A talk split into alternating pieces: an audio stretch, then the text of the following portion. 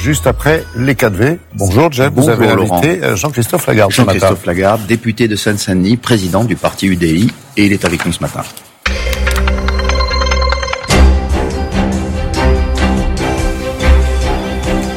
Bonjour Jean-Christophe Lagarde. Bonjour Monsieur Wittenberg. Est-ce que vous faites partie de ceux qui attendent avec impatience la levée des restrictions euh, que va annoncer Emmanuel Macron demain dans la presse régionale ou bien vous êtes plutôt réticent à l'instar de nombreux médecins notamment qui considèrent que c'est prématuré et que euh, eh bien on risque d'assister si on ouvre trop tôt à un rebond des contaminations? Avec impatience bah, parce que comme tout le monde c'est pénible à vivre. Mais je veux pas d'une d'un déconfinement d'esbrouf qui vienne trop tôt. Moi, j'ai encore en mémoire au mois de mars le gouvernement qui chantait sa gloire parce que euh, on n'avait pas confiné en janvier et au mois d'avril, on a dû reconfiner. Euh, la question principale pour les Français, c'est comment va se passer l'été? Et donc, si on fait les choses trop rapidement pour faire plaisir, pour suivre l'opinion publique, et gouverner, c'est pas suivre l'opinion publique, c'est avoir un chemin et le tracer et expliquer pourquoi. On risque euh, de foutre en l'air l'été des Français, de foutre en l'air les, vacances des Français. Alors, je pense qu'en fait, il faut territorialiser les choses. Il y a des endroits où le virus circule beaucoup moins, on peut libérer plus. Et les endroits où le circule, par exemple des endroits comme l'Île-de-France, comme la Seine-Saint-Denis, où le virus circule encore trop, donc et il on faut peut pas sans doute pas le faire tout de suite, il pas tout de suite. C'est-à-dire qu'il faut adapter la situation. Vous savez, je regarde avec euh, intérêt ce qui s'est passé en Espagne. Aujourd'hui, les musées sont ouverts avec des protocoles stricts. Les restaurants sont ouverts avec des protocoles stricts depuis des mois. Et la situation épidémique est meilleure qu'en France parce qu'ils se sont mieux adaptés à la situation. on a connu aussi en France la régionalisation, la départementalisation des mesures. Ça a duré trois semaines. C'était le moment hmm. où ils chantaient la gloire pour nous expliquer que tout était bien. Monsieur et ensuite, on a fait général. Excusez-moi, il y a des villages des villes, des territoires en France qui sont moins touchés que d'autres. Cela doit pouvoir revivre plus normalement. Ceux qui sont les plus en difficulté, où les hôpitaux sont les plus en tension, cela, il faut quand même euh, être raisonnable. Sinon, ce sont les mêmes territoires qui n'auront pas le droit aux vacances Est-ce que vous êtes favorable, Jean-Christophe Lagarde, comme l'a laissé entrevoir Jean Castex, à la mise en place de passes sanitaires, non pas seulement pour se rendre à l'étranger ou venir en France, mais même pour aller dans des grands événements sportifs, dans des concerts s'ils ont lieu bientôt. Est-ce que ce serait la solution selon vous? Vous le savez, Monsieur Wittenberg, je l'ai proposé dès le mois de décembre dernier. Hmm. Euh, ça me paraît évident qu'on ne peut pas dire que des gens se font vacciner, que des gens se font tester, qu'ils doivent vivre normalement. Alors, c'était la France qui était réticente. Le reste de l'Europe voulait le faire. C'était la France qui disait non au mois de janvier et février dernier.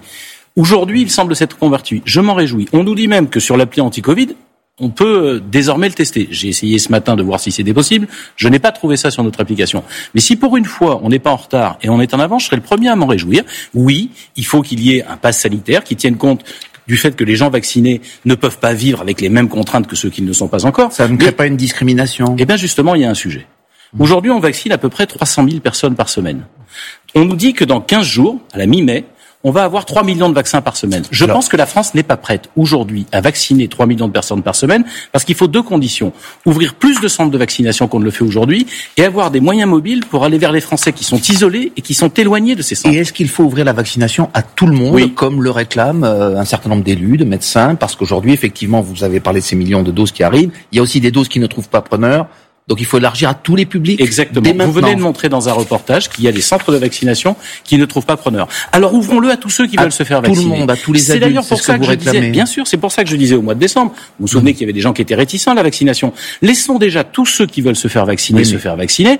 Il était normal de commencer par les plus fragiles. Maintenant, ouvrons-le à tous les Français pour permettre de libérer la vie. Est-ce que cela ne risque pas euh, de, de coincer, si j'ose dire, des gens qui pourraient être vaccinés parce qu'ils en ont vraiment besoin, au détriment, euh, au bénéfice plus exactement de ceux qui en ont moins besoin. Est-ce que ce n'est pas normal de garder quand même une hiérarchie trois mois, Monsieur Wittenberg, depuis trois mois, tous ceux qui étaient les plus en difficulté ont pu se faire vacciner. Il est temps de faire vacciner. Il est temps de faire vacciner les autres. Bah, Vous hmm. savez, je, je, suis élu de Seine-Saint-Denis. Au Stade de France aujourd'hui, euh, il y a un vaccinodrome et les places sont vides. Donc, laissez au moins ceux qui ont envie de se faire vacciner aller le faire. Il y a un point euh, important, c'est l'organisation des élections régionales et départementales. Vous êtes euh, élu de la ville de Drancy. Est-ce qu'on sera prêt? Euh, Une circulaire du ministère de l'Intérieur a été révélée hier. Est-ce que notamment les assesseurs, les gens qui vont s'occuper de la présent de la préparation de ces bureaux de vote seront vaccinés et seront déjà là, tout simplement, les 20 et 27 jours prochains. Alors, le ministre de l'Intérieur a annoncé aux responsables de partis politiques que les assesseurs, les scrutateurs pourraient éventuellement être vaccinés. Encore, c'est difficile parce qu'il faut avoir la liste à l'avance. Par contre, rien n'est prévu pour les fonctionnaires. Et moi, j'observe dans la commune que je connais le mieux, celle que j'habite, la ville de Drancy, qu'il y a une réticence des fonctionnaires à participer à ces opérations. Et je suis pour que tous ceux qui vont permettre à la démocratie de s'exprimer puissent être vaccinés en priorité. Un tout autre sujet, le chef d'état-major des armées, le général François Lecointre, euh, il annonce des actions sévères contre les militaires qui ont signé une tribune dénonçant le laxisme et appelant euh, le cas échéant une intervention éventuelle des armées. Beaucoup vert, mais c'est ce qu'on a compris. Est-ce que pour vous, ces mots du chef d'état-major des armées étaient nécessaires? Ce ne sont pas des actions sévères, mais justes. L'armée française, je suis membre de la commission de défense à l'Assemblée nationale. Euh, on lui doit reconnaissance et admiration. On a dans les officiers généraux comme dans les soldats de troupes des gens formidables qui se battent tous les jours sur notre territoire dans la mission Sentinelle ou à l'extérieur pour nous protéger. Et elle n'a pas à être politisée. Et des anciens militaires, pour la plupart, il y a 18 militaires d'actifs. 18 sur 1000 et sur 300 000 militaires, donc c'est pas significatif. Euh, qui sont en réalité des gens déjà engagés à l'extrême droite. On dit quoi dans une tribune? Qu'il faudrait que l'armée intervienne dans la vie civile pour rétablir une situation qu'il juge anormale. On peut partager certains constats. Mais depuis quand, en démocratie, l'armée fait appel, entre guillemets, à ses proches ou des anciens de l'armée pour régler des problèmes civils, c'est-à-dire des problèmes que nous, citoyens, devons régler Marine Le par Pen notre vote. Et le plus scandaleux, et le plus dangereux, c'est que Madame Le Pen, qui prétend être présidente de la République l'an dernier, l'an prochain, c'est-à-dire chef des armées, fait appel à ces gens-là, comme si elle en avait besoin, ils sont déjà chez elle, fait appel à ces gens-là en leur disant rejoignez-moi, et d'une certaine façon, c'est une insulte à l'armée, parce que l'armée française et les républicaines, vous savez, des jeunes qui sont engagés aujourd'hui, beaucoup sont issus des immigrations, beaucoup sont issus de nos banlieues, et tous sont des gens parfaitement républicains. Ils peuvent avoir leurs opinions politiques, mais certainement pas penser que l'armée doit régler la vie civile et la vie politique Le Pen, de qui notre veut être pays. chef des armées et se présenter à l'élection présidentielle, qu'en sera-t-il pour vous Euh, Est-ce que vous écartez euh, désormais cette idée d'être euh, vous-même candidat en 2022 D'abord, j'ai jamais écarté cette idée, mais je pense une chose finalement assez simple. Nous sommes en pleine élection régionale et départementale. Commencer l'élection présidentielle alors qu'on n'a pas terminé l'élection précédente me paraît imbécile, pour dire. Et je suis frappé de voir que depuis plusieurs mois, les obsédés de la présidentielle, plutôt que ceux qui devraient être obsédés de la vie des Français, parlent d'eux, parlent de la présidentielle. Mais Oui, moi, mais je vais vous- pas le faire parce que je vais vous dire, je pense que les Français veulent un autre président de la République, mais que la question, ils se la poseront en octobre, en novembre, en janvier, en février prochain, et que c'est à ce moment-là que doit démarrer l'élection présidentielle. D'ici là, on a une crise sanitaire à gérer, des élections régionales, et moi, je suis mobilisé pour faire élire les, les gens de l'UDI.